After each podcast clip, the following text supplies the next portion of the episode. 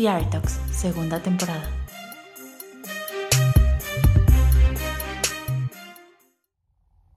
Buenos días, buenas tardes o buenas noches. Yo soy Angie Bisuet y esto es The Art Talks, el podcast del Foro Cultural Chapultepec.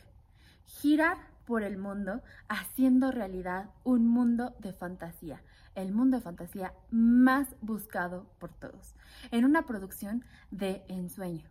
Y todo esto con los circos más famosos del planeta entero. No te pierdas esta plática llena de anécdotas, fantasía y diversión. Con nosotros, Charlie Ortega. Bueno, pues hoy tenemos un invitado súper especial que me emociona muchísimo tener aquí, porque es otro invitado que tenemos en esta segunda temporada, que nos va a hablar un poco de otro aspecto del mundo del espectáculo que nunca habíamos hablado. Es una persona que me da mucho orgullo que esté aquí porque, bueno, tiene una trayectoria que os va a sorprender. Muchas gracias por estar aquí, Charlie. Muchas gracias a, ustedes por la invitación y estoy pues también muy, muy feliz y muy contento de poder apoyarlos en todo porque sé que están haciendo un trabajo excelente y, llegando a más personas cada vez. Pues muchas gracias. Oye, antes que empecemos con las preguntas eh, más de tu vida personal, de tu carrera, cuéntanos cómo has estado en este tiempo, cómo te ha tratado este, esta época de la pandemia, cómo te sientes, cómo estás actualmente. Eh, bien, pues digo, obviamente eh, nos sacudió a todos en un inicio por no saber qué iba a pasar, por la incertidumbre de todo lo que estaba pasando alrededor del mundo. Pero, eh, pues por otro lado, también afortunadamente nos hizo ver cosas, ver prioridades, ver qué es lo que importa. a muchas personas les dio también la, la oportunidad de, de, canalizar más su vida, de ver en qué se quiere enfocar al regresar. Eh, y, pues yo me di cuenta que lo mío pues sí es en donde estoy porque sí lo que más extrañaba durante este año. Entonces por lo menos me ayudó a, a confirmar lo que eh, ya sabía, pero pues que todavía a veces me cuestionaba como, ¿y, si hago algo más o si exploro otra área? Pero pues me hizo regresar otra vez al mismo camino. Me da muchísimo gusto que este tiempo también te haya servido justo como para esta reflexión, ¿no? Que creo que es un tiempo que justo nos, nos sirvió a todos, bueno, no quiero decir a todos porque luego generalizar está así como difícil, ¿no? Pero creo que a varios de nosotros nos ha ayudado justo a eso, ¿no? A poner en una balanza si realmente estamos en donde queremos, si y es justo lo que dices, ¿no? Si este camino es el correcto, si tienes que tener esto y otra cosa, este, como para agarrarte de algo más en caso de que otra pandemia nos azote. Este, pero creo que este, salir, como tú estás diciendo ahorita, ¿no? O sea, con la convicción de decir, estoy en donde quiero estar, me gusta este, este espacio en mi vida, creo que es súper satisfactorio, ¿no? Porque te das cuenta que entonces eh, todos los años que llevas en esto no han sido años perdidos, por así decirlo. Claro, sí, y que todavía pues queda más camino por recorrer. Sí, no, y la verdad es que eso está padrísimo porque al final del día creo que es súper importante eso, ¿no? Reafirmarte todos los días que estás bien, ¿no? O sea, yo justo hablaba, creo que, em, no sé si con el invitado anterior o bueno, en, este, en esta temporada justo este, platicaba que, este, que bueno, pues a veces el trabajo es el trabajo, ¿no? Y claro que está padre que te guste, pero siempre va a haber dificultades y que mejor, bueno, que lo lleves en un lugar en donde dices, sí está difícil, sí me lo estoy cuestionando, pero sé que quiero estar aquí. Claro, eso sí. Mm. Oye, y ya entrando un poquito más a, las preguntas que quiero hacerte, lo primero que quisiera saber es cuáles eran los sueños de Charlie cuando era niño y en retrospectiva, em, ¿cuánto crees que ha superado esos sueños? Ok. Eh, pues yo creo que el, en, en, gran resumen siempre ha sido en áreas de entretenimiento, eso sí. Eh, eso sí me di cuenta muy chico de que era lo mío, era lo que quería. Y, lo primero, curiosamente, que, que, más me llamó la atención y que es lo que decía que quería hacer cuando era chico, cuando era niño, era eh, precisamente un artista de circo. Entonces, por muchos años, eh, sí estuve un tiempo dedicándome a pues a ser artista de circo, eh, hacía cable tenso o, como otros le dicen la cuerda floja. Y eso es lo que hice un par de años aprendiendo eh, y, luego con una experiencia no tan profesional, pero por lo menos haciendo algunos eventos. Eh, eso fue como por ese camino, pero regresándome como a la mitad de ese mismo camino, lo otro muy curioso que, que también dije que quería hacer era, a mí me llamaba mucho la atención los espectáculos de, de fuegos artificiales en, en Disney. Y yo siempre dije, esto es lo mío, yo quiero hacer fuegos artificiales y yo quiero, eh, eh, pues sí, o sea, crear producciones como esas. Y luego me di cuenta que la química no era para nada lo mío y que no me atraía nada la química y no quería dedicarme a nada de eso. Eh, y por otra parte, pues creciendo y madurando, me di cuenta que lo que me atraía no era la química de cómo hacer los fuegos artificiales, sino que era los conceptos, la historia y cómo crear eh, pues esa, esa, línea y esa, esa, creatividad que hay detrás.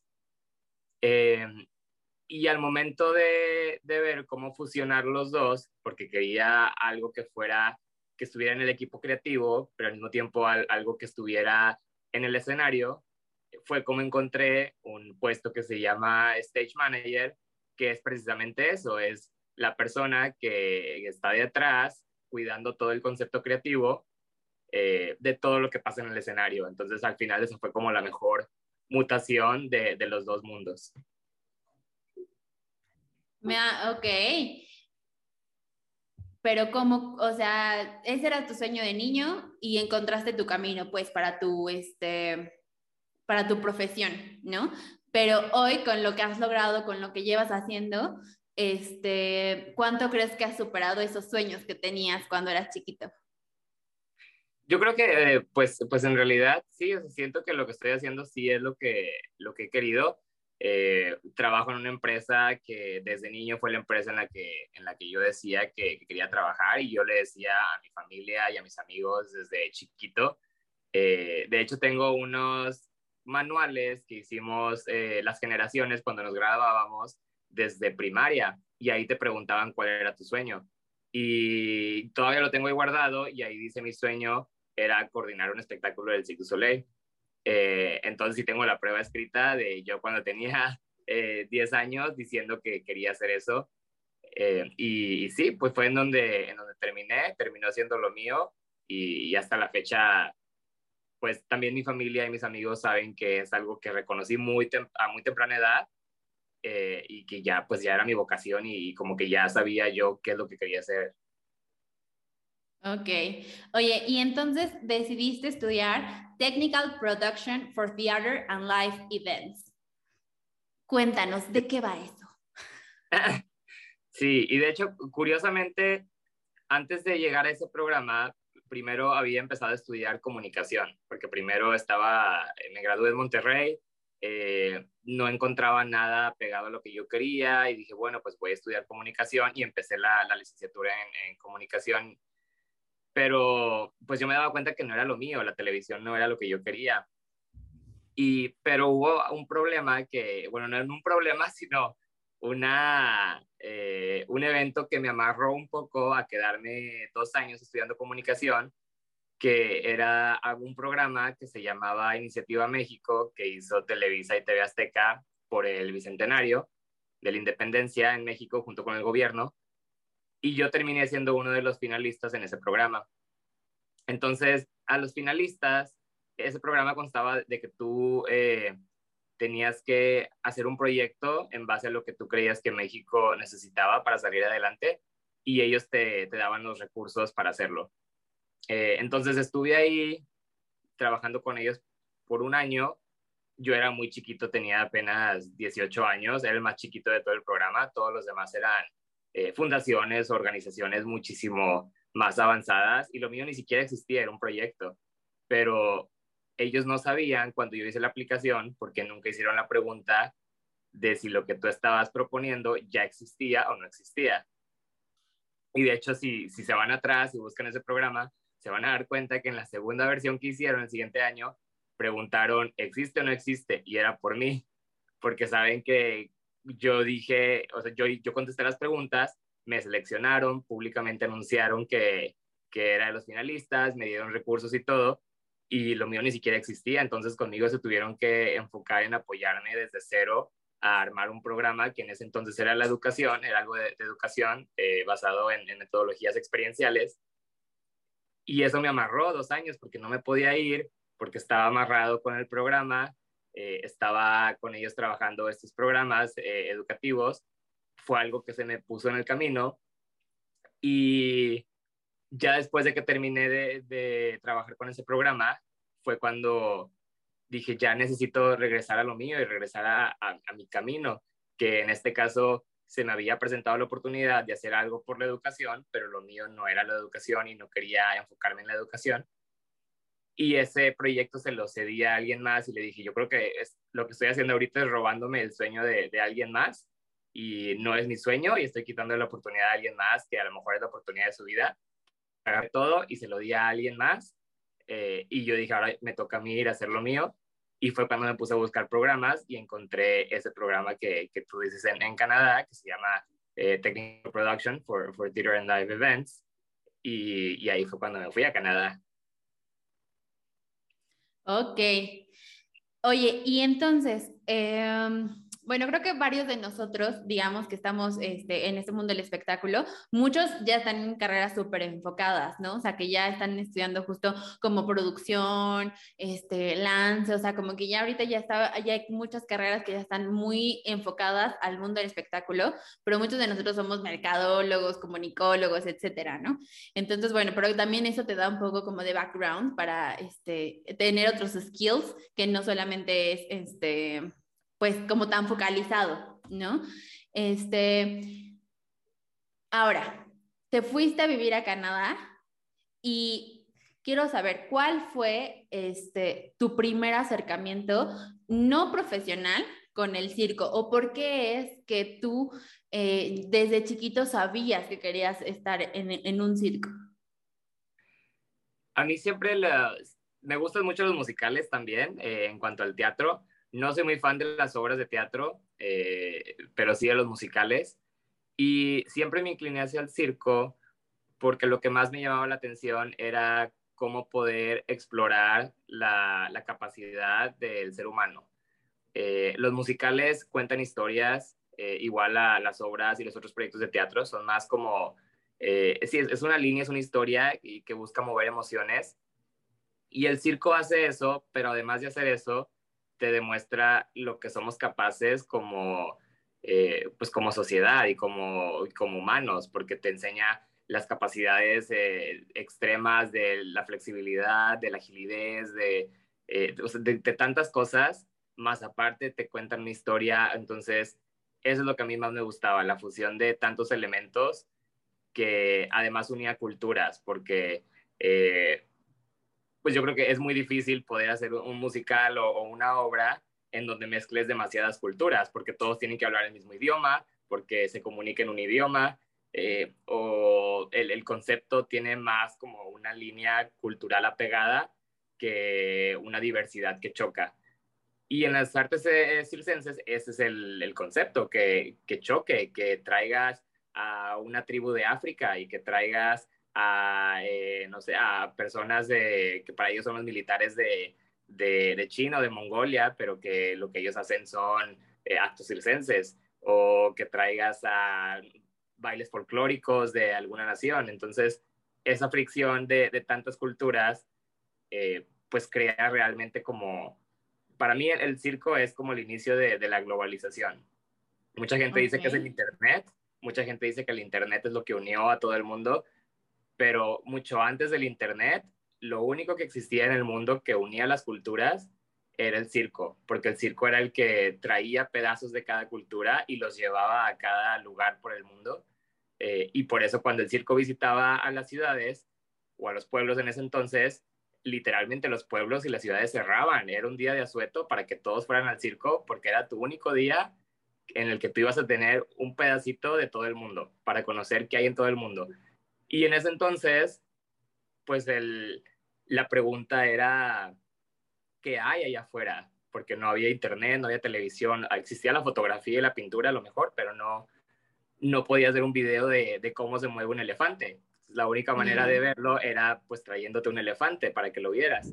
Entonces por eso el, en esa época lo más importante que ellos tenían para ofrecer era culturas y, y animales, especies.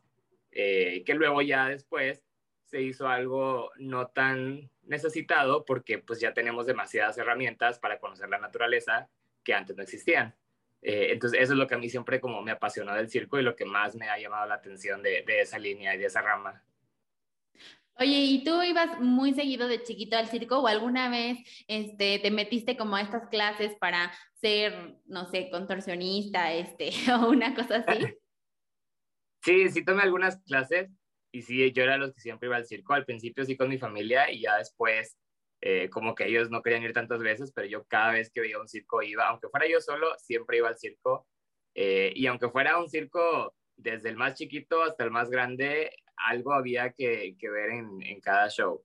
Entonces siempre yo estaba ahí.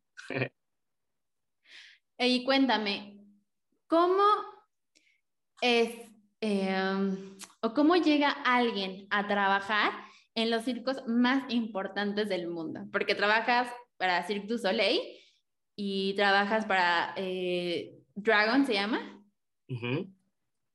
Entonces, ¿cómo, ¿cómo es llegar ahí?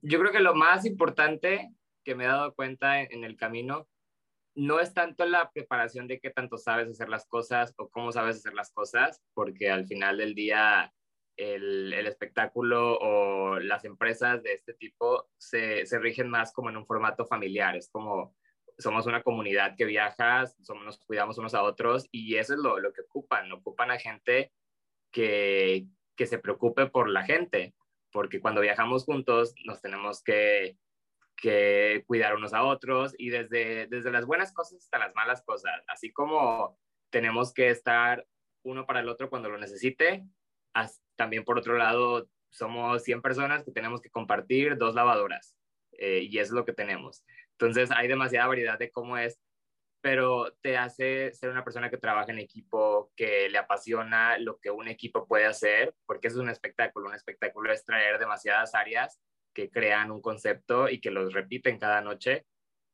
Y si eres alguien que, que no le gusta trabajar en equipo o que no le gusta o que le gusta más estar en un formato más independiente, estar más eh, eh, haciendo un trabajo individual, pues no sería para nada lo tuyo porque eh, pues sí dependes para que tu trabajo se luzca, dependes del trabajo de los demás. ¿y cómo entraste a trabajar a, esto, a Cirque du Soleil, por ejemplo? ¿Cómo llegaste a estas grandes empresas? O sea, porque creo que es algo que también eh, muchas de las personas que seguramente nos están escuchando este, hoy es... Em, pues tienen esta, esta necesidad, ¿no? O sea, como quien ahorita trabaja, no sé, con Morris Gilbert, con Go, o sea, en estas producciones muy grandes en México, pero digo, tú traspasaste esa frontera, ¿no? O sea, digo, Charles de Monterrey, y muchas muchas veces, o sea, como que hay este estigma, ¿no? De decir, no, es que si no eres de la ciudad, es que si, eh, o sea, de la Ciudad de México, ¿no? Que o un poco ya se están abriendo como esas fronteras, ¿no? O sea, pero a veces es como, o sea, ¿cómo llegas a, tocar la puerta y decir, hola, soy yo, ¿no? O sea, ¿puedo? O sea, no sé, ¿no? Yo creo que la clave es eso que acabas de decir, es tocar la puerta. Mucha gente no lo hace o mucha gente toca una puerta y si le dicen que no o si no responden, ya no sigue, no sigue ese camino y no sigue tocando otras puertas. Y no nada más hay una puerta, así como está la puerta eh, del Cirque Soleil, eh, pues por otra parte yo también trabajo con, con Dragone, con Franco Dragone y es totalmente otra empresa, pero yo era, la, yo era el tipo de persona, desde que estudiaba, desde que estaba estudiando el programa en Canadá, me iba cuando podía, cuando teníamos una semana libre, me iba a Nueva York, porque en ese entonces eh, estaba explorando también la parte de los musicales y literalmente tocaba la puerta de cada teatro y en Nueva York pues hay, son como 80 teatros que están ahí entonces, hay demasiadas puertas que puedes tocar y nada más ocupas a una persona que te abra y que te diga, pásale, yo te voy a enseñar, o pásale, yo te voy a, mostrar un pedazo de lo que puedo, de lo que tengo aquí. Y así como hubo muchos que no me respondieron, hubo varios que sí me respondieron y que claro que me dieron la bienvenida. Yo me acuerdo cuando fui a, toqué la puerta super random en, en el musical en ese entonces de Matilda y el stage manager me recibió y me dijo, claro que sí, pásale, y él me dio un tour de todo, me explicó cómo hacía todo, y así pasó en varios musicales de Broadway, pero cuando le contaba a mis amigos o a mi familia, era lo mismo, me decían, pero ¿por qué te dejan entrar o por qué te dicen que sí? Pero pues eh, no, la pregunta no era como el, a veces la gente se pone el por qué le dijeron a él que sí, pero esa no es la pregunta, es por qué te están diciendo a ti que no, o, y muchas veces la respuesta no es porque, porque es un no, sino es porque tú no te acercaste a preguntar. Claro, sí, sí, sí, porque justo es eso, ¿no? O sea, a veces em, como esta analogía que a veces hacen, ¿no? De, no, este, es que no encuentro trabajo. Pues sí, pero ¿cuántas aplicaciones has hecho? ¿Pero cuántas puertas has tocado, no? O sea, digo, si me estás diciendo no encuentro trabajo en tu cama, deprimido, pues ahí no va a llegar la oportunidad, ¿no? O sea, sí hay que, hay que moverse y todo. Y también eh, y creo que también lo hemos hablado como en otros podcasts, el hecho de decir, bueno, también al estar ahí hay que ser receptivo, hay que entrarle también a todos los temas como para este, justo tener esta, empezar a desarrollar esta sensibilidad y empezar a aprender, ¿no? O sea, porque creo que también es algo importante, ¿no? El, el tener un poco esa humildad y decir, a ver, yo no sé nada de esto, pero me interesa saber y me interesa aprender.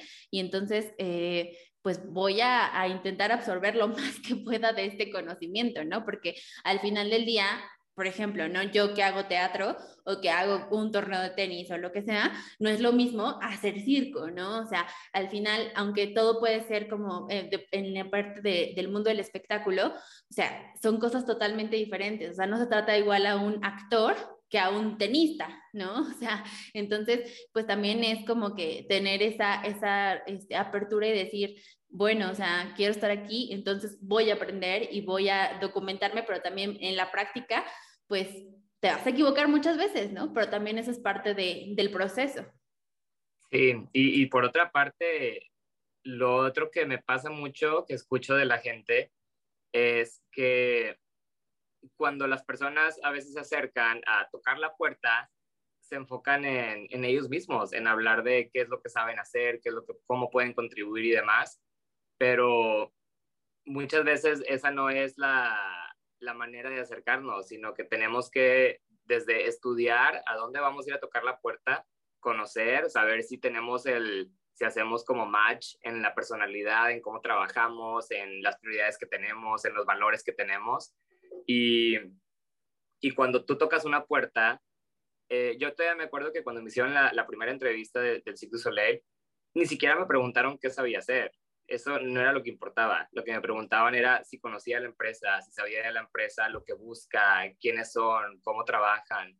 Eh, y de eso fue lo que hablamos toda la primera entrevista. Eh, era de, yo como me apasionaba mucho el circo, pues yo sí les platicaba de, que los había seguido por unos años, de que aparte tenía unos libros del circo, entonces sabía la historia y había como cosas que me llamaban la atención, que a veces les platicaba yo y, se daban cuenta como que, ah, ok, este sí conoce, sí sabe quiénes somos y por ende, como sabe quiénes somos, es uno de los míos.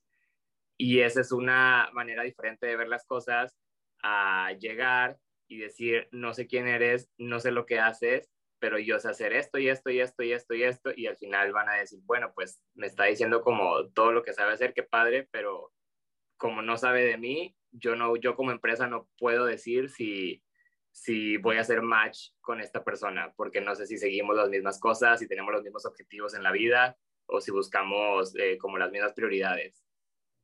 Sí, claro, justo también eso, ¿no? De, que sean los mismos valores que tú tienes o que tú persigues ah, con la empresa con la que quieres, en la que quieres estar, ¿no? O sea, y pues yo creo que también es súper importante, digo, no sé tú qué piensas acerca de, esto, pero muchas veces como que eh, tenemos muchos conocimientos, pero no los hemos aplicado, ¿no? Y creo que también es súper importante, o sea, como que a veces no importa si eres doctor en bla, bla, bla, si nunca has puesto como todo ese conocimiento en la práctica, o sea, porque muchas veces también em, queremos saber, saber, saber, saber, saber, saber, saber, pero no es lo mismo lo que te enseñan en, la escuela, en un libro, eh, sí, en una, en una clase, allá vivirlo, ¿no? O sea, entonces creo que también es importante como que adentarte, ¿no? O sea, porque muchas veces es como, no, mejor hasta que termine la carrera, no, mejor hasta que este, termine el curso, mejor hasta que yo ya sea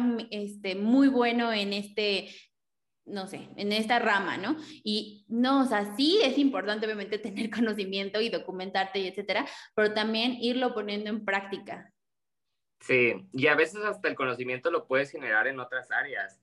Eh, yo cuando empecé en el circo, yo lo que me dedico, mi principal función es llamar los shows, es, es llamar el show que eh, en, en, resumen es llamar cada acción de todo lo que pasa con todo lo técnico, con todo lo artístico y fusionar esos dos mundos para crear un, espectáculo cada noche y asegurarme de que el show, eh, de que hay un show en esa noche y de que todo en el show sea planeado antes de que suceda.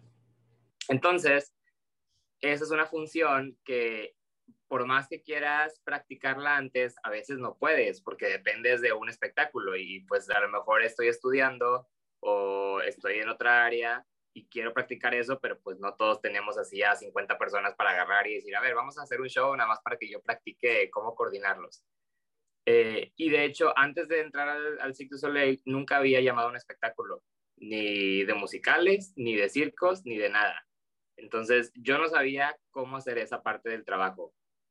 Pero lo que sí sabían, que fue lo que salió en esa conversación, eran las prioridades dentro de lo que buscábamos, que era, eh, pues que yo buscaba primero que nada la seguridad de la gente, que cuidaba mantener el, equipo y conservarle lo que tenemos, la calidad, eh, proteger el concepto artístico. Entonces ahí fue cuando ellos dijeron, ok, a lo mejor y no sabe hacerlo y nunca lo ha hecho, y hay miles de personas que ya lo han hecho en formatos más pequeños que yo podría como empresa escoger y a lo mejor es más fácil, pero ninguno de ellos me dijo las prioridades que tenía, sino me decían cómo hacían las cosas. Y, y dicho y hecho, cuando empecé con la empresa, eh, ellos me enseñaron desde cero cómo hacer todo de, en, en, formato de circo. Eh, y pues esa fue mi manera de, de, de practicar con ellos esa parte del trabajo. Y antes, que al final de cuentas el área es logística, pues la logística la practicaba de otras maneras. Era voluntario en todos los lugares donde podía ser, eh, apoyar a generar una logística de eventos, de eh, hasta mucho tiempo trabajé de acomodador, que al final de cuentas es, es una parte de la logística muy grande de, cada evento. Y eso me dio las habilidades también eh, en otra área, pero pero al final las puedes entrelazar de otra manera. Claro. Oye, y bueno, por ejemplo, o sea, tú trabajas para una empresa, pero una empresa que está en muchos lugares del mundo, ¿no? Y alguna vez cuando, cuando tomé eh, el taller contigo de producción, ahí nos contabas, ¿no? Que a veces como que iban a otros países y eso, y ahí mismo reclutaban como que las personas para el show del lugar, etcétera, ¿no? Y has estado en lugares como Dubái, Estados Unidos, China, incluso México. Este, alguna vez nos compartiste que habías hecho shows en unos cruceros, ¿no? Entonces, ¿cuáles han sido los retos más grandes para ti, como de estar de un lugar del mundo a otro, que supongo que cambian muchísimas cosas, porque finalmente, o sea, empezando porque la cultura es otra, este, pero incluso las leyes son otras, ¿no? O sea, justo estaba viendo, no sé, a una, a una chica en redes sociales que eh, explica mucho de, de, cómo es la vida en Corea, ¿no? Y, este, y entonces decía, bueno, pues como nosotros vivimos en departamentos, ya no puedes este, discutir a partir de las 10 de la noche, ¿no? O sea, era como uno de los ejemplos que me quedó así en la cabeza, ¿no? Entonces, o sea, digo, desde, ese, desde esas cosas chiquititas, digamos, o sea, que puede ser, ya no puedes hacer espectáculos a partir de cierto tiempo, o, eh, no sé, la cultura o por este tipo de, de, cosas que hay, tienen ellos en la cultura, tenemos que cambiar esta parte del show. O sea, ¿cómo, ¿cuáles han sido los retos para ti estando en tantos países? Yo creo que lo más grande, eh, porque sí he trabajado, trabajo con el Cirque Soleil o, o con Franco Dragón, eh, y estas empresas a veces usan a otros socios comerciales para llevar los espectáculos o para hacer espectáculos residentes en otros países. Y esos socios son los que controlan el espectáculo. Y como esas empresas son, son empresas locales de, de ese país, pues cambia, como tú dices, todas las reglas, las prioridades cambian. Y, y eso a veces es lo, lo que te tardas un poco en, ver cómo encajar y cómo encontrar la línea media para que las dos, o sea, para que la relación funcione, tanto tú que estés cómodo con lo que estás haciendo y con tus prioridades, como la otra empresa con lo que ellos buscan. A mí me tocaba que, por ejemplo, en, en China, eh, lo más importante que la empresa buscaba era la expansión de la empresa y la expansión a través de lo más de tener lo mejor de lo mejor. Entonces, ellos no se enfocaban tanto eh, a lo mejor en la historia del show o en el concepto del show, sino que lo que se enfocaban era cómo demostrar que tenían lo más grande y la tecnología más avanzada de todo el mundo. Y e, en realidad esa era la estrella del show. Entonces yo tenía que reconocer que si en ese espectáculo tenía que a lo mejor cortar gente de, de actos por, porque se enfermaban o porque se lesionaban o, cosas que suceden en los espectáculos comúnmente, pues en realidad no pasaba nada. Pero si yo cortaba elementos grandes, técnicos del show, eso sí afectaba lo que la empresa buscaba. Y ahí era cuando, si ellos veían en el reporte del show que cortamos estos elevadores o cortamos eh, la revelación de esto o esta tecnología, ahí luego, luego volvían a llamar. Digo, claro, también porque era la inversión más grande en ese espectáculo. Eh, si me iba a otro lugar, como digamos Dubai, que era otra empresa, en Dubai lo que importaba era la jerarquía, era entender que sí tienes voz para opinar, pero al final de cuentas, en la mente de ellos, la inversión es, es de ellos, el espectáculo es de ellos y la decisión va a ser de ellos. Entonces, así como tenías que saber cómo aportar, eh, tenías que saber cómo escuchar, porque a lo mejor no era la, la, opinión que tú, que tú tenías o a lo mejor no, no concordaba, pero al final de, de, cuenta, pues es su espectáculo, es su empresa y ellos tienen la decisión de cómo quieren manejarla. Eh, y si había, hay una línea, que es eso que hablo de la línea media, que tienes que reconocer y saber cómo jugar esa línea. Eh, si a mí me hubiera pasado en Dubai, digamos, una decisión que iba en contra para mí de la seguridad de las personas, pues ahí sí yo me hubiera puesto. O si hubiera dicho, si esto sigue adelante, pues sigue adelante, pero sin mí porque no va con mis prioridades. Eh, pero mientras fueran cosas que, que eh, iban más en, en, una opinión personal, más que en una prioridad de valores mías, pues ahí sí era como, pues ustedes decidan y nosotros lo hacemos. Eh, entonces cada país sí cambia demasiado. Eh, cuando trabajaba en, Canadá, digamos con el circo, en, lo, el corporativo, pues el corporativo lo más fuerte que tiene es los conceptos creativos, lo que crea la creatividad, las historias, lo que estamos desarrollando como concepto, porque es lo que va a impulsar el espectáculo más adelante cuando, apenas estamos creando algo nuevo. Eh, entonces sí, sí te das cuenta de que tienes que saber cómo adaptarte. Ok.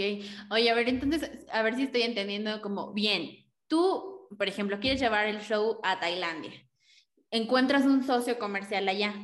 Y entonces ustedes que son Cirque du Soleil o Franco Dragone o no sé, este, van y ustedes son como cuando compras una licencia, por ejemplo, este, para hacer un musical de Disney o así, o sea, ustedes van como para ver que no se altere demasiado este, el concepto que ustedes tienen, que como que empaten entre las dos partes y que se respete una cierta línea este, o ustedes también van como porque este, son dueños, digamos, del, del, este, del concepto y ustedes lo tienen que correr o cómo es esa logística.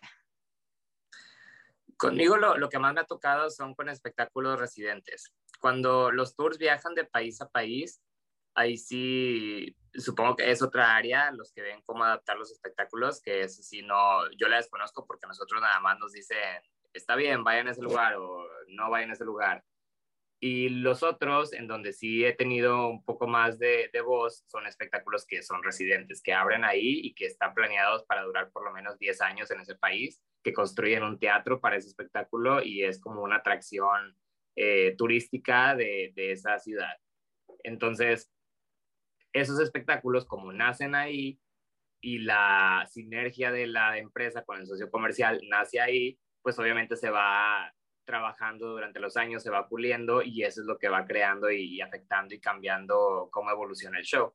Eh, y, con los tours, normalmente el, tour ya existe, el show ya existe y ellos desde antes ven si hacen match si no hacen match, si pueden ir o si no pueden ir y ya ellos toman la decisión de si van o no van.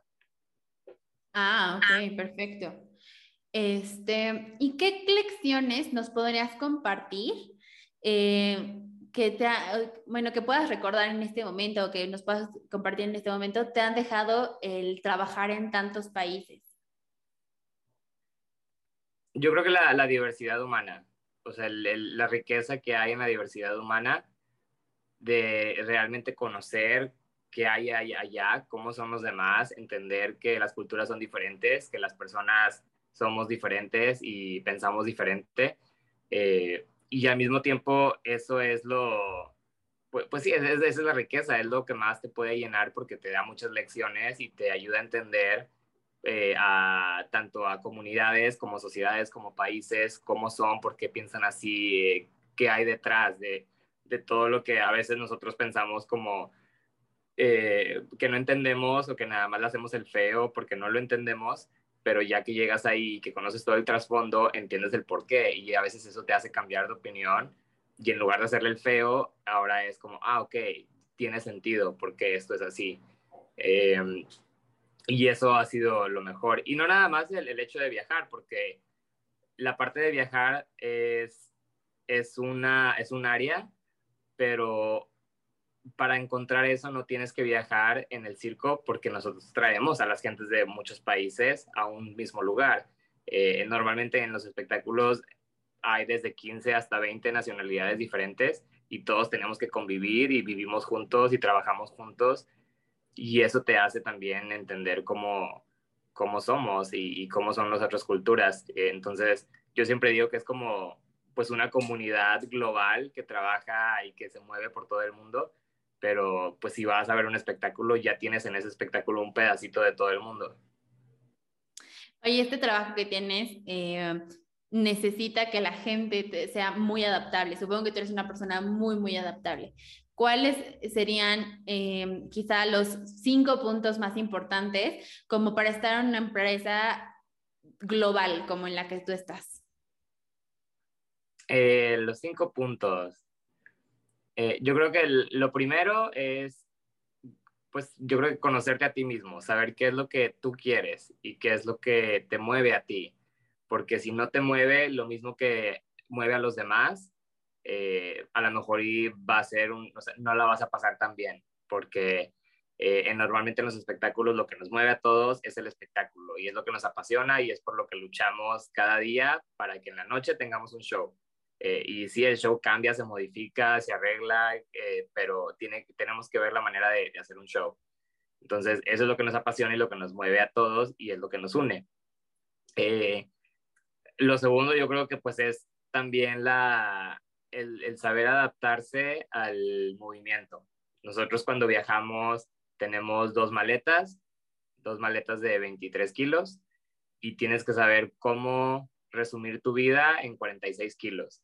¿Qué es lo que ocupas? ¿Qué es lo que realmente te hace a ti sentirte en casa? Porque a lo mejor llegas a, a un hotel y hay gente que pone, no sé, su humidificador, o hay gente que pone sus dos almohadas con las que viaja. Entonces tienes que saber qué es lo que a ti te hace sentirte en casa, porque te tienes que dar cuenta que tu casa no está en la infraestructura de dónde estás, sino que tu casa está en lo que te hace a ti sentirte en casa.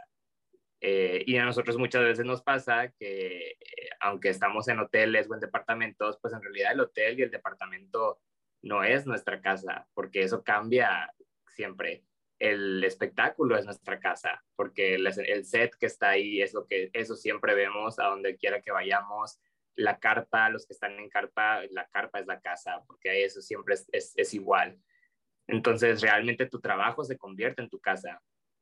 Y a mí me pasaba mucho que si yo estaba de vacaciones y iba a mi casa en México, yo no sentía que iba a mi casa, ahí sentía que iba de vacaciones porque para mí ya eran 10 años que mi casa no es eso. Entonces, cuando regreso a trabajar, no siento que estoy regresando a trabajar, siento que estoy regresando a, casa. Eh, ese, ¿Este era el 2 o el 3? El 2. el 2.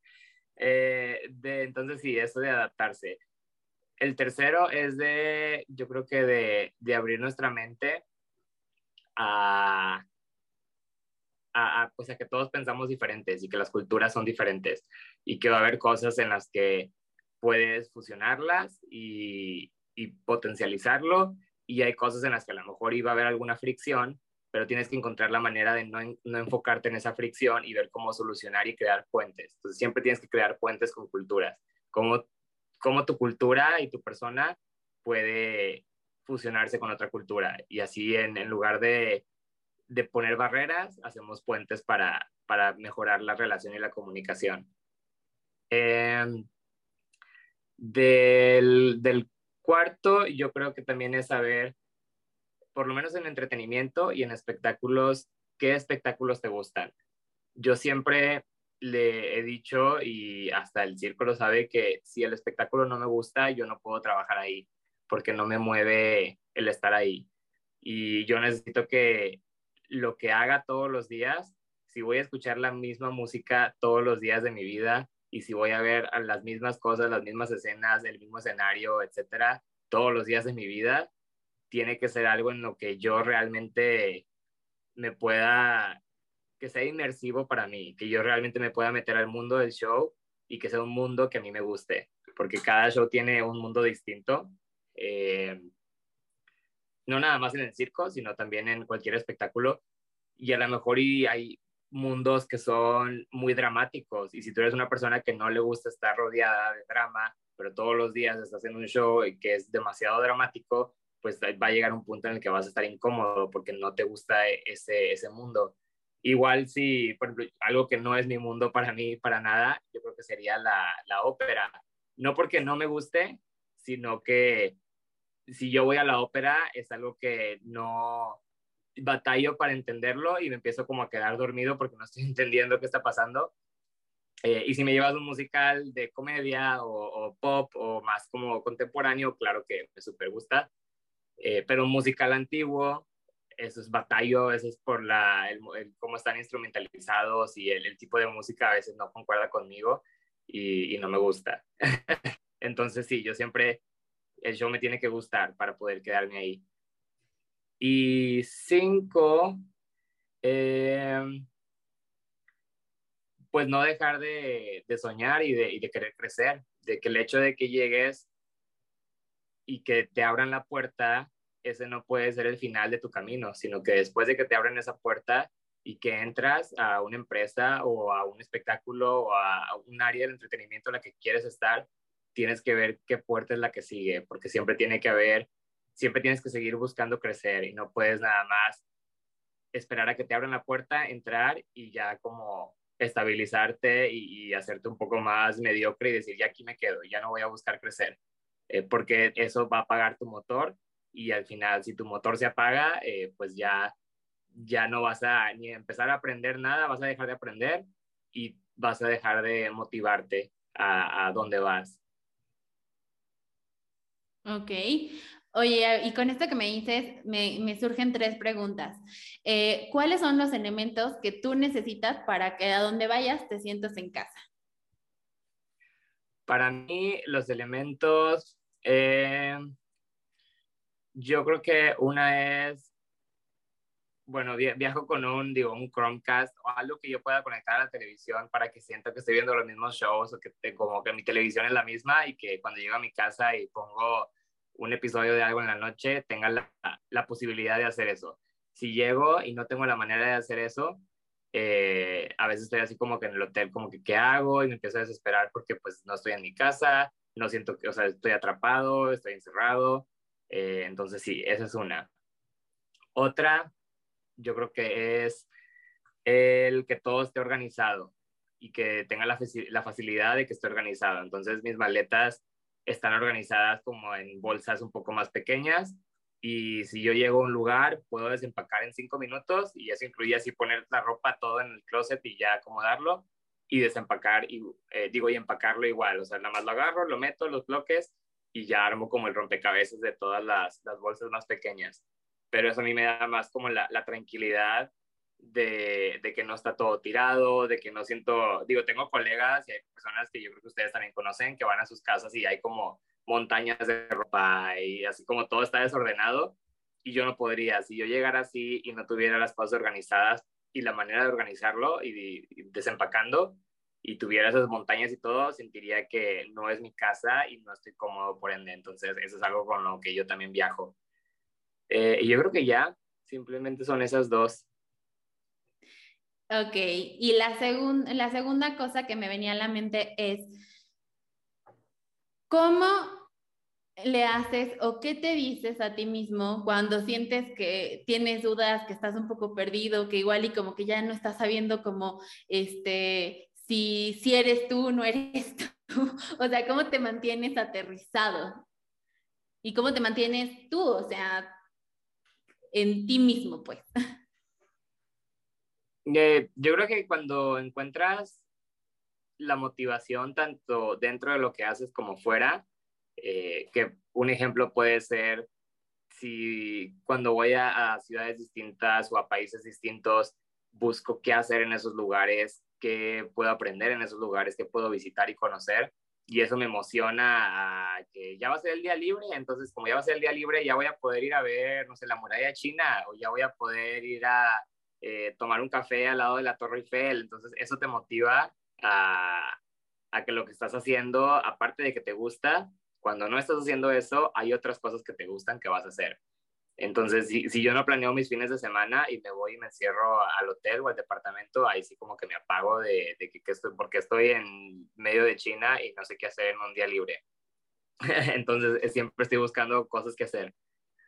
Y, y lo otro yo creo que es también conocer de los demás. A mí me motiva mucho y me emociona mucho cuando viajo ir a ver otros espectáculos aunque sean locales y chiquitos o sean grandes y estén de casualidad ahí en, el mismo lugar, eh, los dos, a mí me encanta ir a verlos. Entonces yo siempre estoy buscando qué ver de teatros comunitarios o de teatros más chicos porque está muy padre cuando puedes ver producciones locales en distintas localidades, porque realmente te das cuenta de cómo cambian las personas, cómo cambian los acentos o cómo cambian en, lo que se enfocan y cómo la gente reacciona cuando ve los espectáculos también es diferente. Eh, por ejemplo, en México somos muy, pues como somos muy de fiesta, pues claro que si el musical o el espectáculo se acaba y nos gusta, pues hacemos fiesta y empezamos a aplaudir, nos paramos y todo. Eso, si nos vamos, por ejemplo, a Japón, eso no pasa en Japón. En Japón la gente no puede aplaudir. En el caso del circo, al final de cada acto, la gente no aplaude, porque para ellos es una falta de respeto. Igual en los musicales o en los otros espectáculos, si se acaba una escena, eh, aunque estés viendo Wicked y se acabó en contra de la gravedad y sea lo más mágico que hayas visto, la gente no aplaude porque es una falta de respeto, sino que te esperas hasta el final y al final ya aplaudes. Eh, y lo que ellos hacen, en lugar de que se escuchen aplausos, se escuchan sonidos, entonces se escucha como, ah, wow, y ya, en lugar, así aplauden ellos con sonidos de reacciones. Entonces es muy curioso ver cómo las culturas reaccionan al mismo entretenimiento. Y la tercera es, si tú pudieras este, tener un número dentro de algún show, ¿qué número te gustaría hacer? Si yo hiciera el número. Sí. Yo creo que trapecista. ¿Por?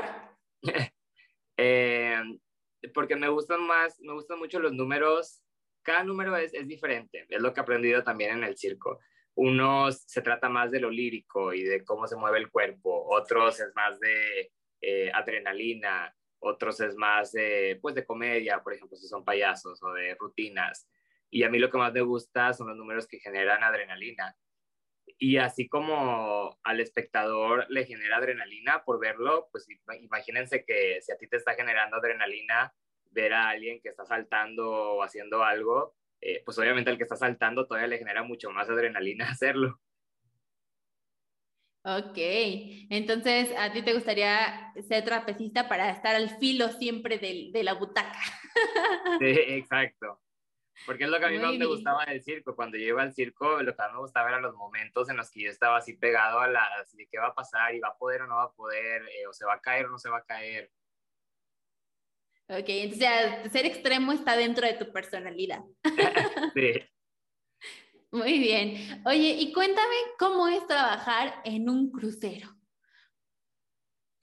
Eh, es muy distinto, eso sí, eh, cambia mucho porque no es lo mismo. Mucha gente va a decir, pues es lo mismo, estás viajando pero en un barco, pero es distinto porque cuando viajas y estás en hoteles o en departamentos, sigues estando en un lugar en donde tienes muchas facilidades. Hay tiendas, hay, eh, eh, pues sí, hay, recursos, puedes encontrar recursos y, puede, y si se te acaban, si se te agotan, puedes volver a encontrar más recursos. En un barco es distinto porque los barcos están en el agua, en el océano, y hay veces que no están en el puerto, eh, entonces que pasan las noches en medio de, del océano. Y entonces, si estás en medio del océano, pues los recursos son limitados. Todos es, es sobre cómo racionamos la comida, cómo organizamos esto, cómo ahí sí es muchísimo más importante la seguridad. Entonces, eh, ahí no puedes hacer muchas cosas que en tierra puedes hacer. Y, aunque sigue siendo lo mismo en cuanto a que es una comunidad que viaja junta, es una comunidad con distintas reglas. Entonces, e, eso fue lo que más me aprendí yo estando ahí, el, saber que, que estando ahí tenías que aprender a, a negociar dentro de, con tus compañeros, con otros departamentos, los beneficios o lo que tenías tú que ofrecer, porque digamos que si estás en entretenimiento, pues, no sé, a lo mejor tus beneficios es que tienes maquillaje extra porque está guardado ahí un maquillaje. Entonces tú sabes que no se te va a acabar el maquillaje ese día, eh, entonces tú tienes todavía maquillaje para cuando regreses al puerto. Entonces a lo mejor alguien de, digamos, el departamento de cocina, él no tiene maquillaje de sobra como el entretenimiento y a lo mejor ese día hay una fiesta y esa persona quiere maquillaje y necesita encontrar, o si quiere realmente maquillaje porque se quiere ver súper bien y pues no, no puede ir al Oxxo ni puede ir a ninguna tienda a comprar maquillaje.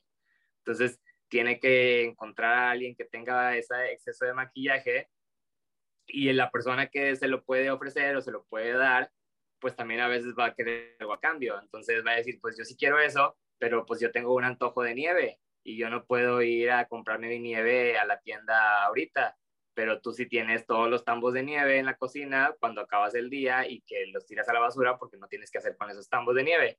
Entonces es esa como negocio, eh, pues sí, esa negociación que empiezas, empiezas a hacer con compañeros eh, para encontrar cómo mover las cosas. Oye, incluso me imagino, digo, porque es de alguna forma, digamos, obvio, aunque este, igual y las personas que no hemos tenido como la oportunidad de estar en un barco, o sea, como que también no dimensionas, ¿no? Pero finalmente, o sea, es un espacio que se está moviendo constantemente, ¿no? O sea, y que, o sea, pues sí, cuando estás viajando de un lugar al otro, o sea, llegas, pero finalmente estás en tierra firme, o sea, ¿no? Entonces, o sea, como que todos los movimientos y etcétera, pues son de la misma manera, por así decirlo, ¿no? Pero cuando estás en el agua, pues también dependes mucho de eso, ¿no? O sea, de si se está moviendo mucho el barco, si se está moviendo poco, o sea, cómo, cómo determinan cómo va a ir el, el show de acuerdo a, si hay mucho movimiento o poco movimiento, o cómo es esa dinámica. Eh, pues siempre depende mucho del espectáculo, o sea, de qué involucra el espectáculo, qué tipo de actos son o qué tipo de, o sea, qué ocupan ellos. Si el movimiento tiene que ser hacia un lado en específico para que no les afecte tanto, si el problema es que, no sé, que eh, cómo sube y baja o si es que se va de un lado al otro. Entonces tienes que calcular todo eso en base a cada, cada número que tienes en el show. Y cuando vas a empezar un espectáculo, si, si puedes hacerlo o estás en condiciones, lo haces y si no puedes hacerlo, tienes que ver si hay algo que puedas modificar para solucionar el problema o para mejorarlo, aunque sea un poco. Y esto involucra estar en contacto con eh, lo que se llama, lo que dices en el bridge, o que es en donde está el capitán, en donde está manejando todo el barco. Y hay veces que es muy normal en el barco que el, que se encarga del, del, entretenimiento, que puede ser el stage manager del show, les marca a ellos y les dice, oye, vamos a empezar el espectáculo, pero ahorita el barco se está moviendo hacia arriba y hacia abajo y eso no me funciona, no puedo empezar el show así, necesito que gires el barco hacia este ángulo para que en lugar de que, de que el barco vaya subiendo y bajando las olas, que le peguen las olas de lado y que a lo mejor se mueva de un lado a otro, pero eso nos va a dejar hacer el espectáculo por esta media hora. Y ellos giran el barco o aceleran o quitan velocidad, entonces todo esto afecta eh, y son cosas que pasan antes de que empiece el show o a veces durante el show, porque hay, veces, a mí me tocaba que estábamos en medio del espectáculo y el océano se ponía muy rudo y teníamos que estar, al mismo tiempo que estábamos haciendo el show, teníamos que estar hablando con ellos y decirles cómo mover el barco, qué hacer para que no nos afectara en el escenario. Y son cosas que la gente cuando va a un crucero no sabe que están pasando, pero sí hay una logística enorme de todo lo que hay detrás. Oye, ¿y eso tú cómo lo aprendiste? O sea, ¿o cómo fue que, que, llegabas como a esa determinación, no? Porque digo, no sé, de alguna forma en mi mente, ahorita que, que, lo estabas como explicando, era como, ah, claro, pues sí, llaman hacia donde está el capitán y el capitán dice, ah, bueno, yo te digo hacia dónde, pero tú me dices que tú le decías hacia dónde, o sea, ¿cómo aprendes eso? ¿Cómo, ¿Quién te enseña? ¿Cómo, ¿Dónde está ese manual? ¿Dónde están esas determinaciones? ¿Quién toma esas decisiones? pues es, sobre la marcha y, muchas veces tú tienes, como tú estás haciendo el espectáculo y tú estás con las personas y tú sabes lo que ellos ocupan, es más fácil para ti calcular qué es lo que ocupas que ellos que están en otro lugar totalmente diferente y no saben, no pueden ver qué es lo que está pasando. Eh, entonces, lo que tú les estás diciendo por el teléfono es lo que ellos, eh, la información que ellos reciben y con lo que te pueden ayudar. Entonces, tienes que aprender a medio calcular eso y hay veces, hay algunos barcos que sí tienen como sus protocolos muy establecidos y tienen algunas herramientas, a lo mejor en el teatro tienen un medidor con agua para que vean cómo se mueve el agua, eh, o pues sí, casi siempre es lo que ayuda. O hay otros que cuelgan, no sé, cuelgan una cuelgan algo para ver cómo se está moviendo. Entonces, cada quien genera sus, propios, sus propias herramientas y metodologías, eh, pero al final del día lo que tienes que aprender es que cuando ellos te dicen, estamos, eh, no sé, manejando, estamos eh, a 24 nudos, ¿qué son 24 nudos en un barco? O si te dicen, eh, tenemos 5 metros de olas, ¿qué son 5 metros? ¿Es, ¿Es, mucho? ¿Es poco? porque así como te pueden decir, ahorita es mar como muerto, que normalmente es el puerto, puede haber olas hasta 7 metros, o también el, la fuerza del océano. La fuerza del océano tiene números y tú tienes que saber que es una fuerza 2 comparada con una fuerza 6. Eh, eh, y eso también te ayuda a tomar decisiones. Entonces, yo, si yo le marcaba al, a donde está el capitán, ellos me podían decir esa información, me podían decir son tantos nudos, tantos metros de olas, la fuerza del océano es tanta, y yo tenía que agarrar esa información con lo que yo veía en el escenario y yo le decía, bueno, ahora con esto, fusionarlo con esto y a lo mejor hay que girar el barco o hay que ir más rápido o más lento y ya es cuando tomábamos la acción. Ok, o sea, es una cosa de aprender otro mundo, o sea, porque pues sí, ¿no? Justo no, no, no sabemos, o sea, igual y nadie o casi nadie de los que estamos escuchando esto, o sea, ¿cuántos son 24 nudos, no? O sea, por ejemplo. Entonces, o sea, sí tuviste que, aprender casi casi que desde cero la producción. Sí, eso sí. Pero lo, lo que a mí me gusta de, de, los cruceros y el entretenimiento es que, pues en realidad de ahí viene todo el staff teatral, los primeros, eh, las primeras personas que trabajaron en backstage, venían de los barcos. Por eso, de hecho, la gente que está backstage, que les llaman el, el, crew, se llama crew porque ellos eran un crew de un barco. Y eso era porque en ese entonces eh, e, ellos eran los que sabían cómo manejar cuerdas y levantaban las popas y todo eso que hacían con cuerda era lo que ocupaban en el teatro, quien manejara y levantara escenografías y jalara cuerdas y demás. Entonces, por eso el, el, stage crew se llama stage crew, porque antes los primeros era, era un crew de un barco. ¡Wow! ¡Qué interesante! Este es un datazo que no se pueden perder. Oye, ¿y qué, qué anécdota nos podrías contar eh, que te haya dejado alguna lección o que haya sido como tan impresionante que nunca se te va a olvidar o no sé, que te haya como tocado mucho el corazón, o sea, no sé, alguna anécdota que tengas siempre como muy presente en tu cabeza. Eh, uy, pues hay un chorro, eh, pero yo creo que lo, una anécdota pero de, quieres como de algo que sea así muy como emotivo o muy mágico o más de superación o... La que tú quieras contarnos, si es de alegrías, tristezas, lecciones, lo que tú desees.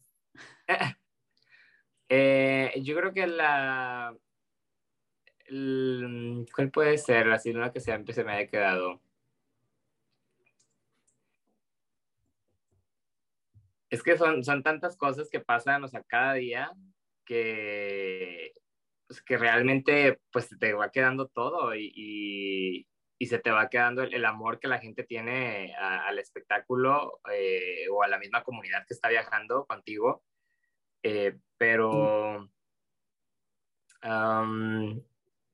yo creo que la, que más me ha tocado, que me acuerdo y me da mucha risa, que a lo mejor no tiene que ver mucho con el show, pero sí con el estar viajando con los shows, era una vez que yo estaba, eh, que me tomé unos días libres y me fui a Japón eh, de vacaciones por una semana. Y sucede que en Japón se me perdió mi cartera.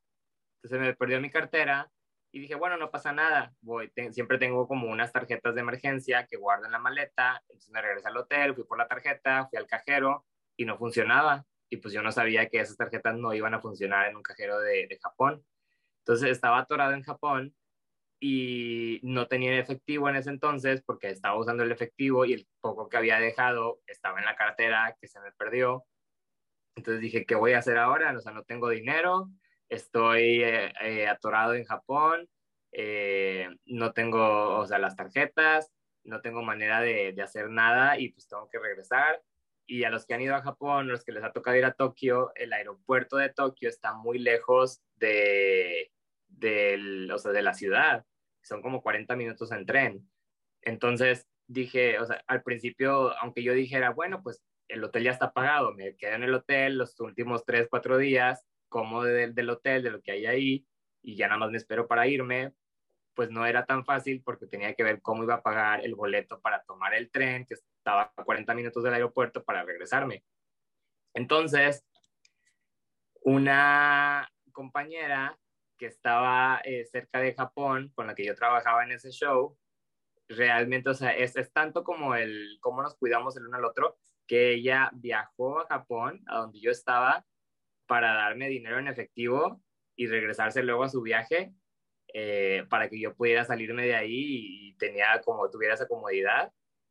Eso fue por parte de, o sea, por parte de mi compañera que hizo eso para ayudarme, eh, que trabajaba conmigo. Y por parte de la comunidad de Japón, era que cuando estaba en, el, en ese entonces buscando en dónde estaba la cartera y dije, bueno, a lo mejor y se cayó en un bar o a lo mejor y se cayó en la calle.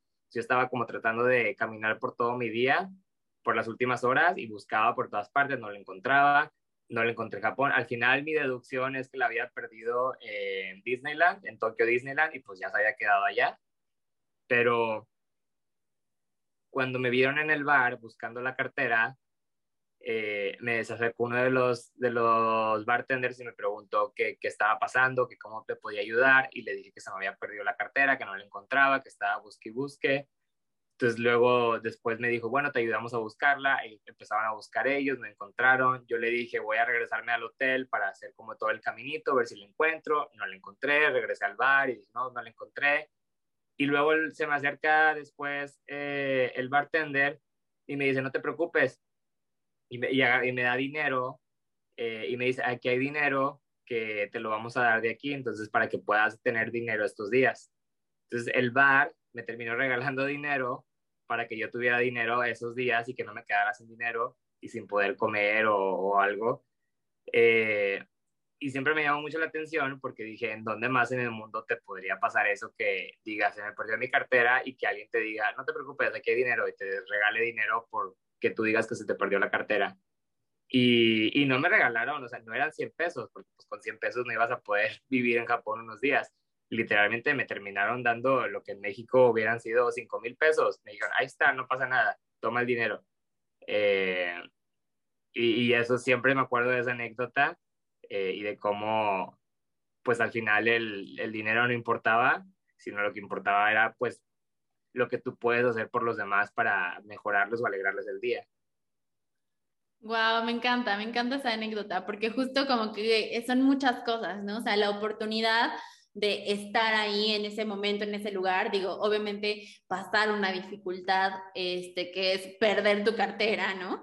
Este, pero también como dices, ¿no? O sea, esta parte de darte cuenta la comunidad en la que estás, ¿no? O sea, que la gente justo esto, ¿no? O sea, te cuida, te procura, está ahí contigo y aparte, pues justo también darte cuenta de que la gente buena está en cualquier lado del mundo y que siempre va a haber alguien que te va a decir, no te preocupes, yo te echo la mano, casi casi de que hoy por ti, mañana por mí, ¿no? Sí, exactamente. Me encantó, me encantó todo. Oye, y bueno, como aquí tenemos siempre gente muy fregona este, en este podcast, aparte de todo, fundaste Monterrey Academy. Ajá. Cuéntanos acerca de, de, esta academia, de por qué la fundaste, de qué se trata, un poco de qué va y por qué eh, en la Ciudad de México.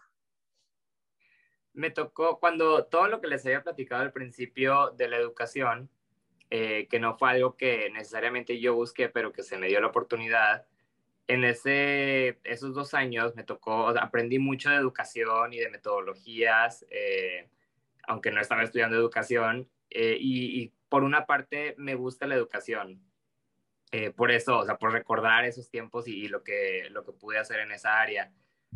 Y, y por otra parte, siempre por la misma dificultad que yo tuve de que no encontraba cómo estudiar eh, algo, algo, relacionado a lo que yo estaba haciendo en, en Monterrey, eh, pues no sabía que estaba esa, esa necesidad y que estaba ese hueco enorme que ninguna institución, ni privada ni pública, había resuelto, que era que si yo, en este caso, si yo quiero ser un stage manager, ¿en dónde me puedo acercar para aprender sobre stage management? O si yo quiero eh, otra área, que eso me pasó por, con alguien que me asocié para crear la escuela, era si yo quiero estudiar o quiero ser un actor de, de doblaje, que es uno de los programas más fuertes de ahí, ¿cómo le hago? ¿Qué estudio? ¿O a dónde me acerco? Eh, y juntos platicando y viendo opciones de qué podíamos hacer, fue cuando, cuando dije, bueno, a lo mejor y yo tengo algo que puedo ofrecer de regreso a la comunidad, que es educación y que es algo que se puede quedar aquí aunque yo esté viajando, porque el conocimiento sigue siendo conocimiento, o sea, el, el, conocimiento es como una moneda también y la información la puedes manejar y puedes distribuirla. No tienes que estar necesariamente ahí. Eh, y así fue como fundamos la, la, academia, que en ese entonces tenía programas de circo, de danza, había más áreas, porque no sabíamos exactamente en dónde estaba el hueco más grande. Dijimos, vamos a abrir y vamos a poner áreas que conozcamos y que, que tengamos la, las herramientas para hacerlo, y luego vamos a descubrir realmente en dónde está la necesidad. Haciendo esto, nos dimos cuenta que pues lugares de danza sobraban entonces quitamos danza. Lugares eh, de artes circenses no sobran, pero sí había. Entonces no teníamos tanto tráfico de gente en ese programa porque ya había otros programas que ya existían con más anterioridad y, lo quitamos. El programa de doblaje, ese sí estaba muy lleno siempre. Siempre había gente de, que no sabía cómo estudiar o cómo hacer para acercarse a esa área y estaba lleno ese programa.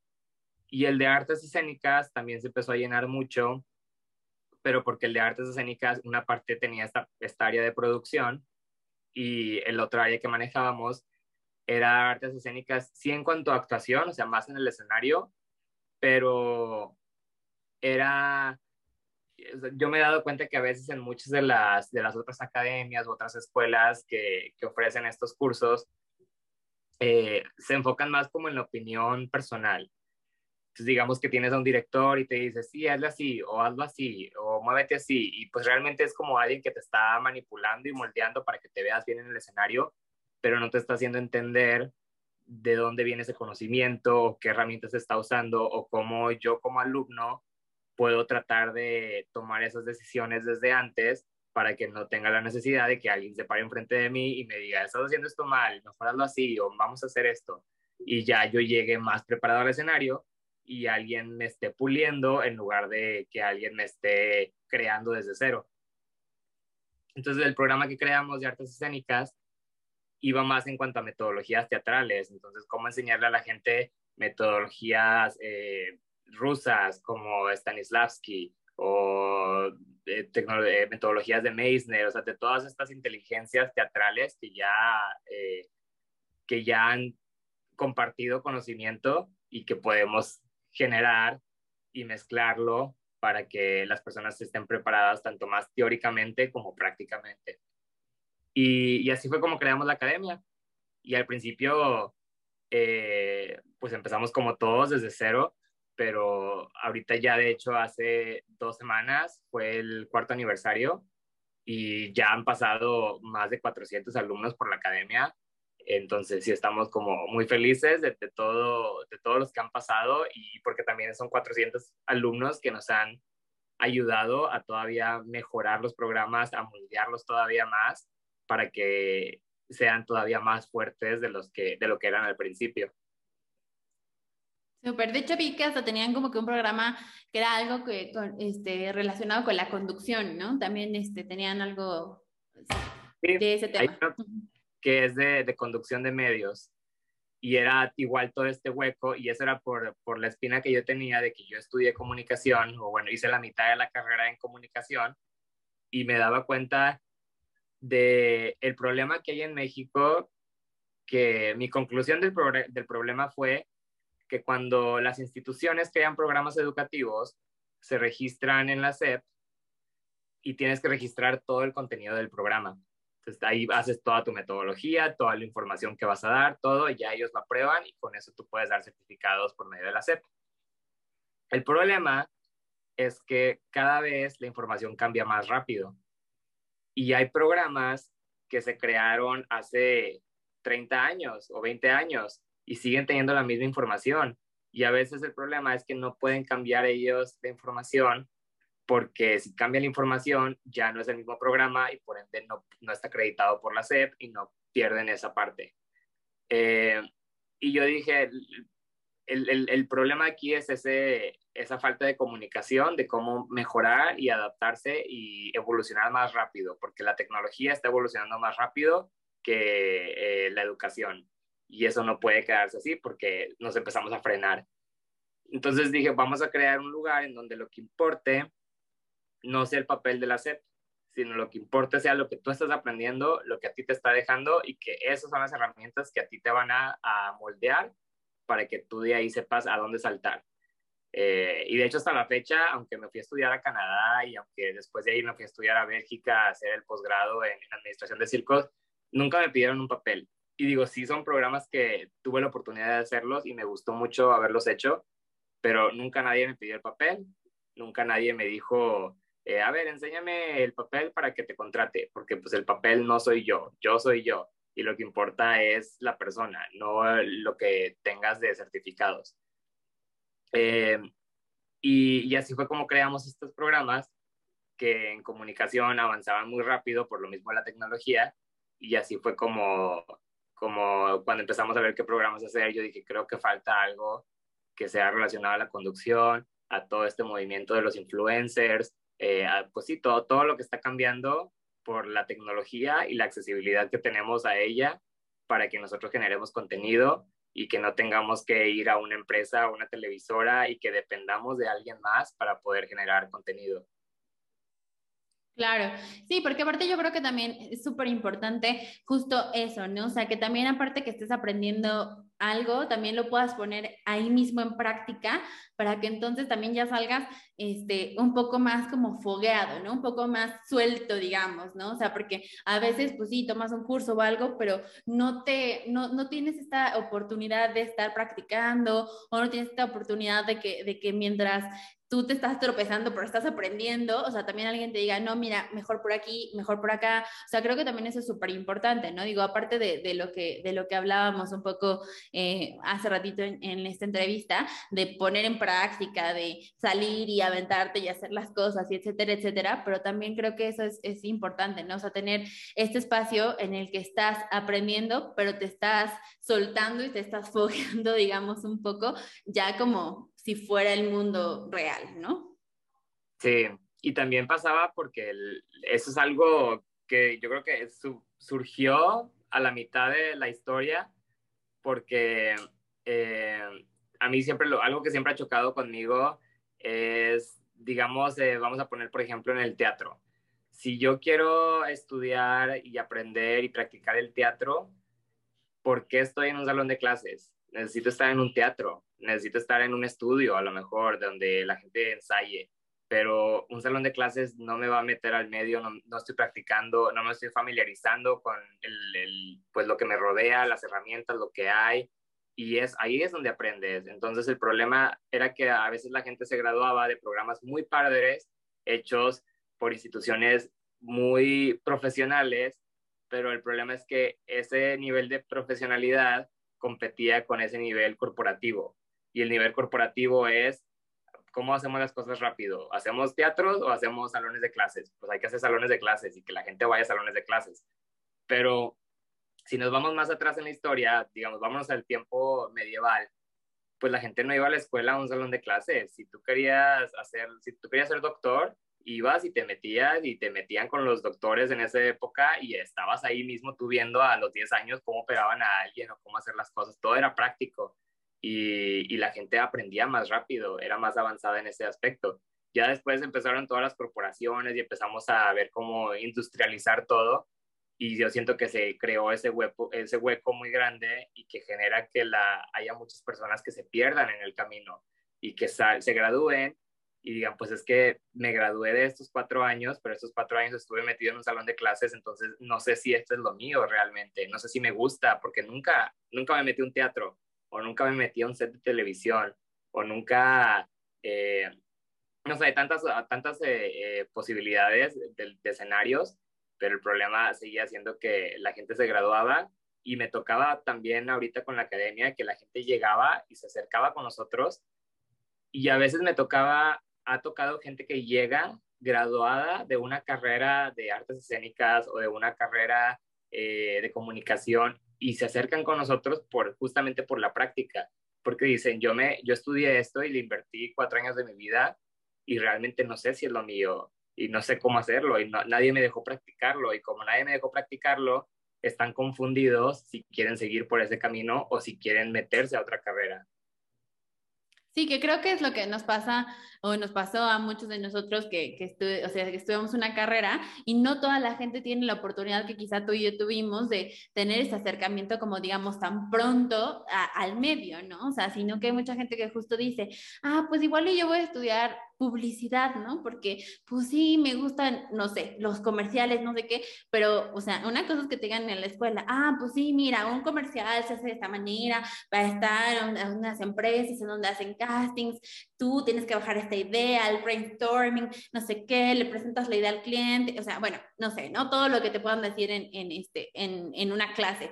Y sales y o sea, la, la, primera vez que te enfrentas a, hay que hacer un comercial, tú estás así de, de veras no tengo idea de cómo es esto, ¿no? O sea, y justo pues porque también, o sea, está muy padre la teoría en tu cuaderno y todo, pero justo el tener ese acercamiento a un poco más a la realidad, pues es súper importante, ¿no? Porque justo era lo que hablábamos, podrás ser doctor en lo que tú quieras, pero este, si no sabes ponerlo en la práctica y no sabes ejecutar esas acciones, pues entonces un poco es inútil, ¿no? O sea, que tienes todo el conocimiento, pero no sabes cómo hacerlo.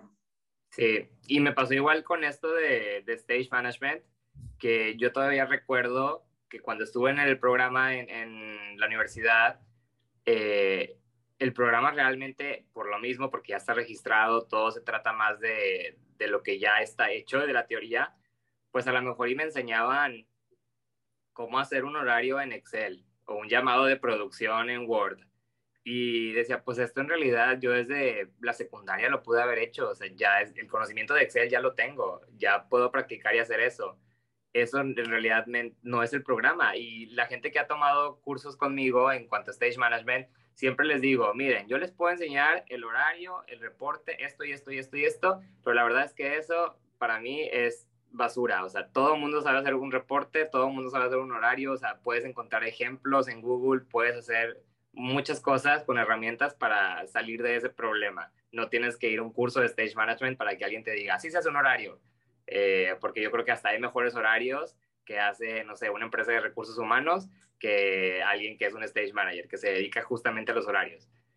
Y cuando yo empecé a moldear cómo dar los cursos de stage management, yo dije, aquí el, el conocimiento realmente está en la toma de decisiones, porque eso es algo que tuve que aprender en la práctica, con ejemplos de, de esto pasó, a lo mejor paré el espectáculo por esto, eh, o cómo tomaba la decisión de si debía parar o no el espectáculo, o cómo evolucionaba este concepto creativo, o cómo entendía el concepto de alguien más y lo aplicaba a lo mío. Realmente ese es el, el conocimiento que, que aprendes en la práctica. Y eso es lo que yo buscaba compartir con los demás y que todavía hasta la fecha busco cada vez que alguien se acerca y quiere aprender stage management o quiere conocer un poco de eso. Y todo lo demás era lo que yo decía, todo lo que ustedes encuentren en internet, eso es tarea personal de cada quien. O sea, porque aunque yo te lo enseñe, si no te interesa, no lo vas a aprender, eso tú lo puedes buscar. Pero lo que yo te puedo enseñar es la experiencia. Sí, me, me, gusta mucho también ese enfoque justo que, que, nos estás compartiendo, que le dan también a, a, tu escuela, porque justo digo, este, cuando yo tomé con ustedes el curso de, de, producción, el taller de producción, justo también era eso, ¿no? O sea, como no, eh, lo que nos dijeron desde el principio, ¿no? No vamos a llegar a decirles, ay, sí, la producción, no sé qué, ¿qué es la producción?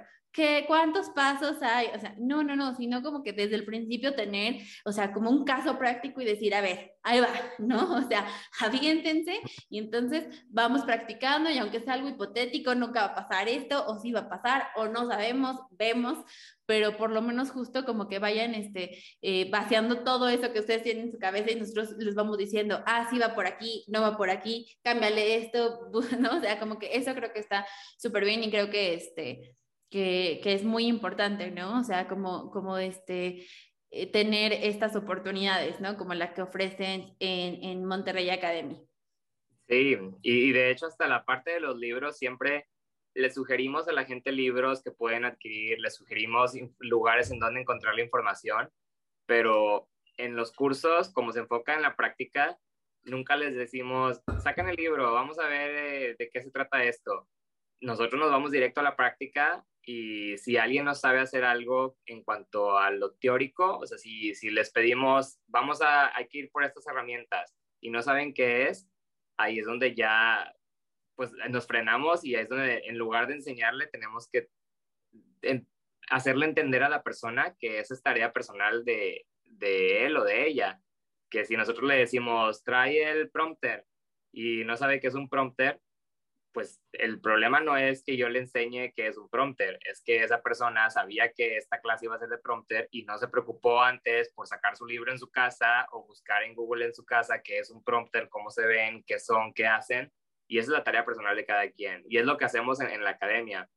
Nos vamos a lo práctico y todo lo que es libros lo sugerimos a la gente, le damos opciones, pero toda esa lectura o todo ese estudio es en casa eh, porque pues en realidad no tiene caso que todos pierdan el tiempo y nos sentemos 20 personas a leer un libro, eh, porque estamos perdiendo el tiempo con algo que todos podemos hacer en nuestras casas y, y aquí llegamos mejor a practicar y a hacer las cosas para llegar más rápido a los errores, que es, los que es lo que tenemos que arreglar. Tenemos que arreglar los errores de la práctica y no el, la falta de conocimiento. Eso ya es de cada quien.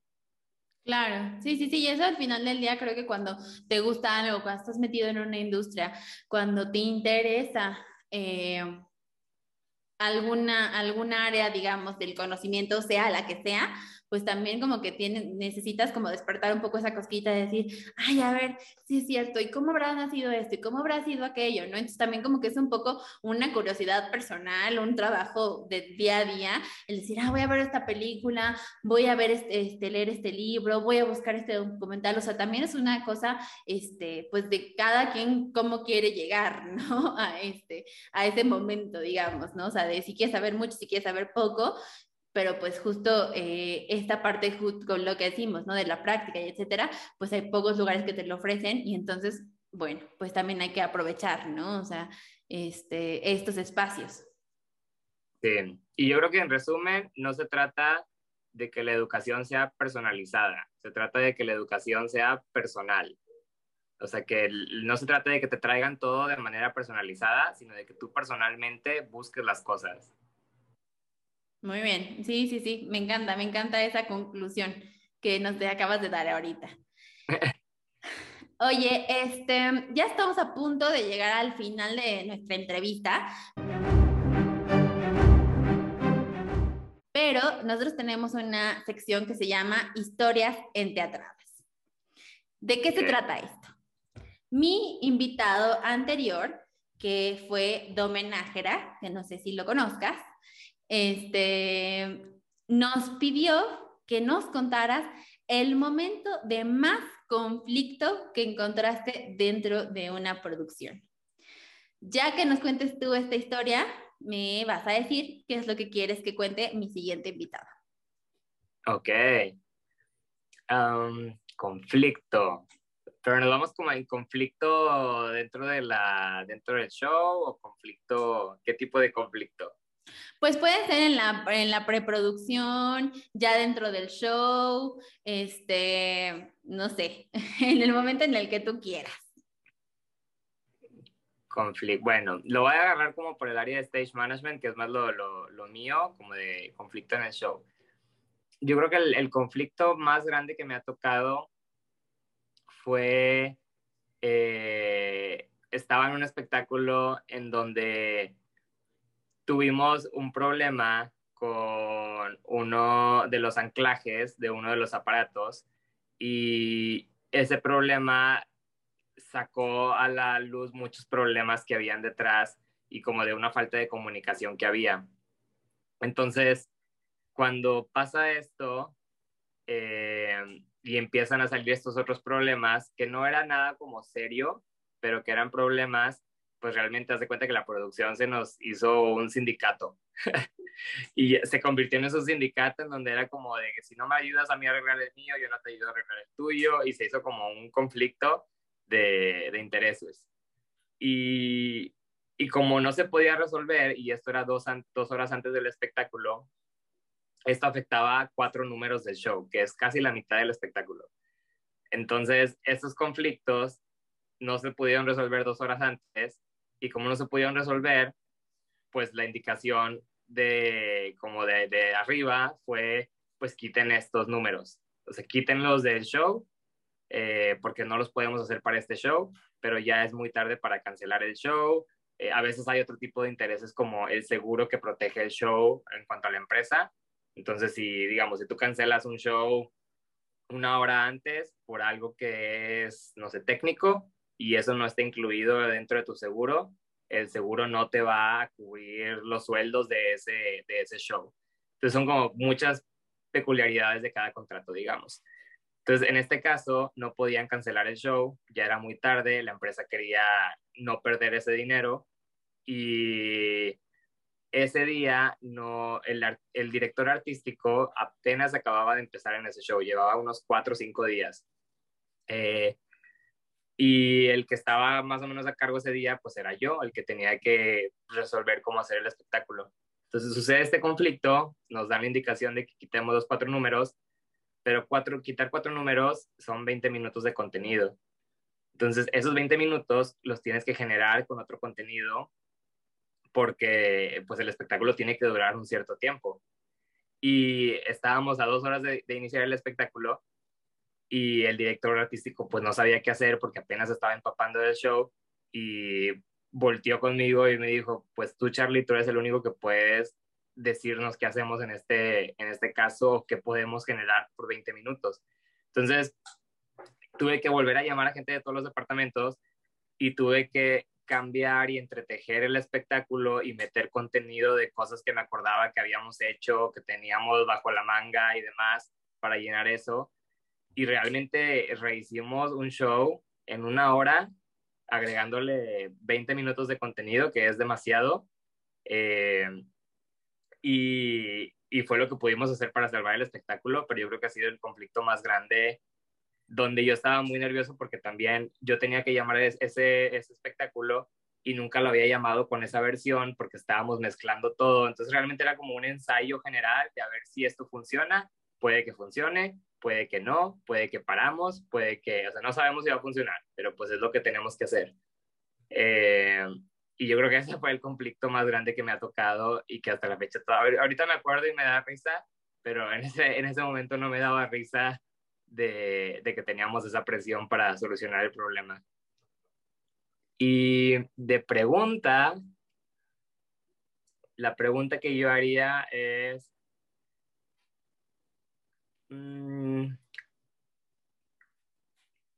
¿quién ha sido el modelo de inspiración más grande que, que te ha movido y cómo, cómo eso ha afectado la práctica de lo que tú haces día a día? Ok, vale, perfecto. Entonces vas a tener que ver nuestro siguiente podcast para que te enteres de este chisme. Ah, claro, claro. Oye, este, ya estamos terminando y quisiera que nos cuentes ahorita qué viene para ti, qué estás haciendo, en dónde te pueden seguir, en dónde pueden seguir a, Monterrey Academy. Ahorita yo estoy en Houston, estamos por lanzar, eh, relanzar, digamos, todo el, todo el Cirque du Soleil. Los espectáculos residentes de Las Vegas ya regresaron, algunos, otros todavía van a abrir, pero realmente el corazón de, del Cirque du Soleil son las carpas, los shows de carpa. Eso es lo que creó la empresa y es en donde está todo el alma de la empresa. Entonces, esta semana vamos a relanzar el primer, la primera carpa después de casi dos años de haber estado cerrado. Eh, de hecho, este, ahorita hoy es mi día de libre, pero ayer hicimos el, la primera corrida de función completa del show. Entonces fue como un día muy especial de volver a haber visto un show, de tener el privilegio de haber visto otra vez un show después de dos años por primera vez eh, de, de, una empresa que, que, pasó por mucho, porque en la pandemia la empresa se fue a bancarrota, no sabíamos si iba a regresar, tuvimos que regresar, volver a crear todo, volver a relanzar toda la empresa, volver a juntar a gente para que volviera a hacer el espectáculo y nos dieron, teníamos cinco semanas para crear este concepto otra vez. Entonces fue como muy especial verlo. Eh, y es lo que ahorita en lo que me estoy enfocando, que es lo que tengo que hacer esta semana para ya prepararnos para la, la apertura, la premier. Eh, y de redes sociales, en todas las redes sociales estoy como Charlie Ortega. Entonces es muy fácil encontrarme, Charlie con Y, o sea, C-H-A-R-L-Y Ortega, y me encuentran luego, luego.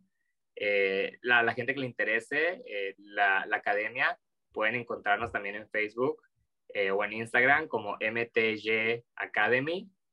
Eh, y, y, ahí pueden enterarse de los programas que hacemos o de, de todos los cursos que ofrecemos y, y acercarse también a, a preguntar. Eh, y, y, sí, y, no, muchas gracias por, por la invitación y qué bueno que, que, pues que estás llegando a tanta gente y que estás invitando y congregando a, a tantos eh, a, a, compartir un poco de, de nosotros. Me encantó, me encantó haberte tenido aquí, de verdad. Muchísimas gracias por tu tiempo, muchísimas gracias por contarnos y compartirnos eh, un poco de tu día a día, de tus pasiones, de tu inspiración. De verdad lo, lo, agradezco y lo valoro muchísimo. Y pues nada, que viva el circo, que viva el espectáculo y que sea para mucho tiempo más que, que tengamos estas oportunidades de crear y de llegar a tanta, a tanta gente. No, muchas gracias a ti y esperamos verlos también a todos de regreso y que nos vengan a visitar a, a uno de los espectáculos. Ahí estaremos, puntuales. mil, mil gracias por todo. Te mando un beso súper grande. Igualmente, gracias. Bueno, pues yo sé que siempre les digo que espero que ustedes hayan disfrutado tanto como yo disfruté de esta entrevista, pero yo siempre disfruto las entrevistas porque nos esforzamos en traer siempre invitados especiales que nos den inspiración, que nos compartan sus conocimientos y de verdad, de verdad, de verdad espero que hayan disfrutado muchísimo esta entrevista con Charlie, que nos pudo compartir un poco de su experiencia, literalmente de un circo de vida que tiene. Muchas, muchas gracias y recuerden que nos pueden escuchar en Spotify, en Apple Podcast y que también nos subimos nuestro video podcast en YouTube. No nos dejen de seguir y por supuesto nos vemos pronto en el teatro. Proyecto presentado por el Foro Cultural Chapultepec.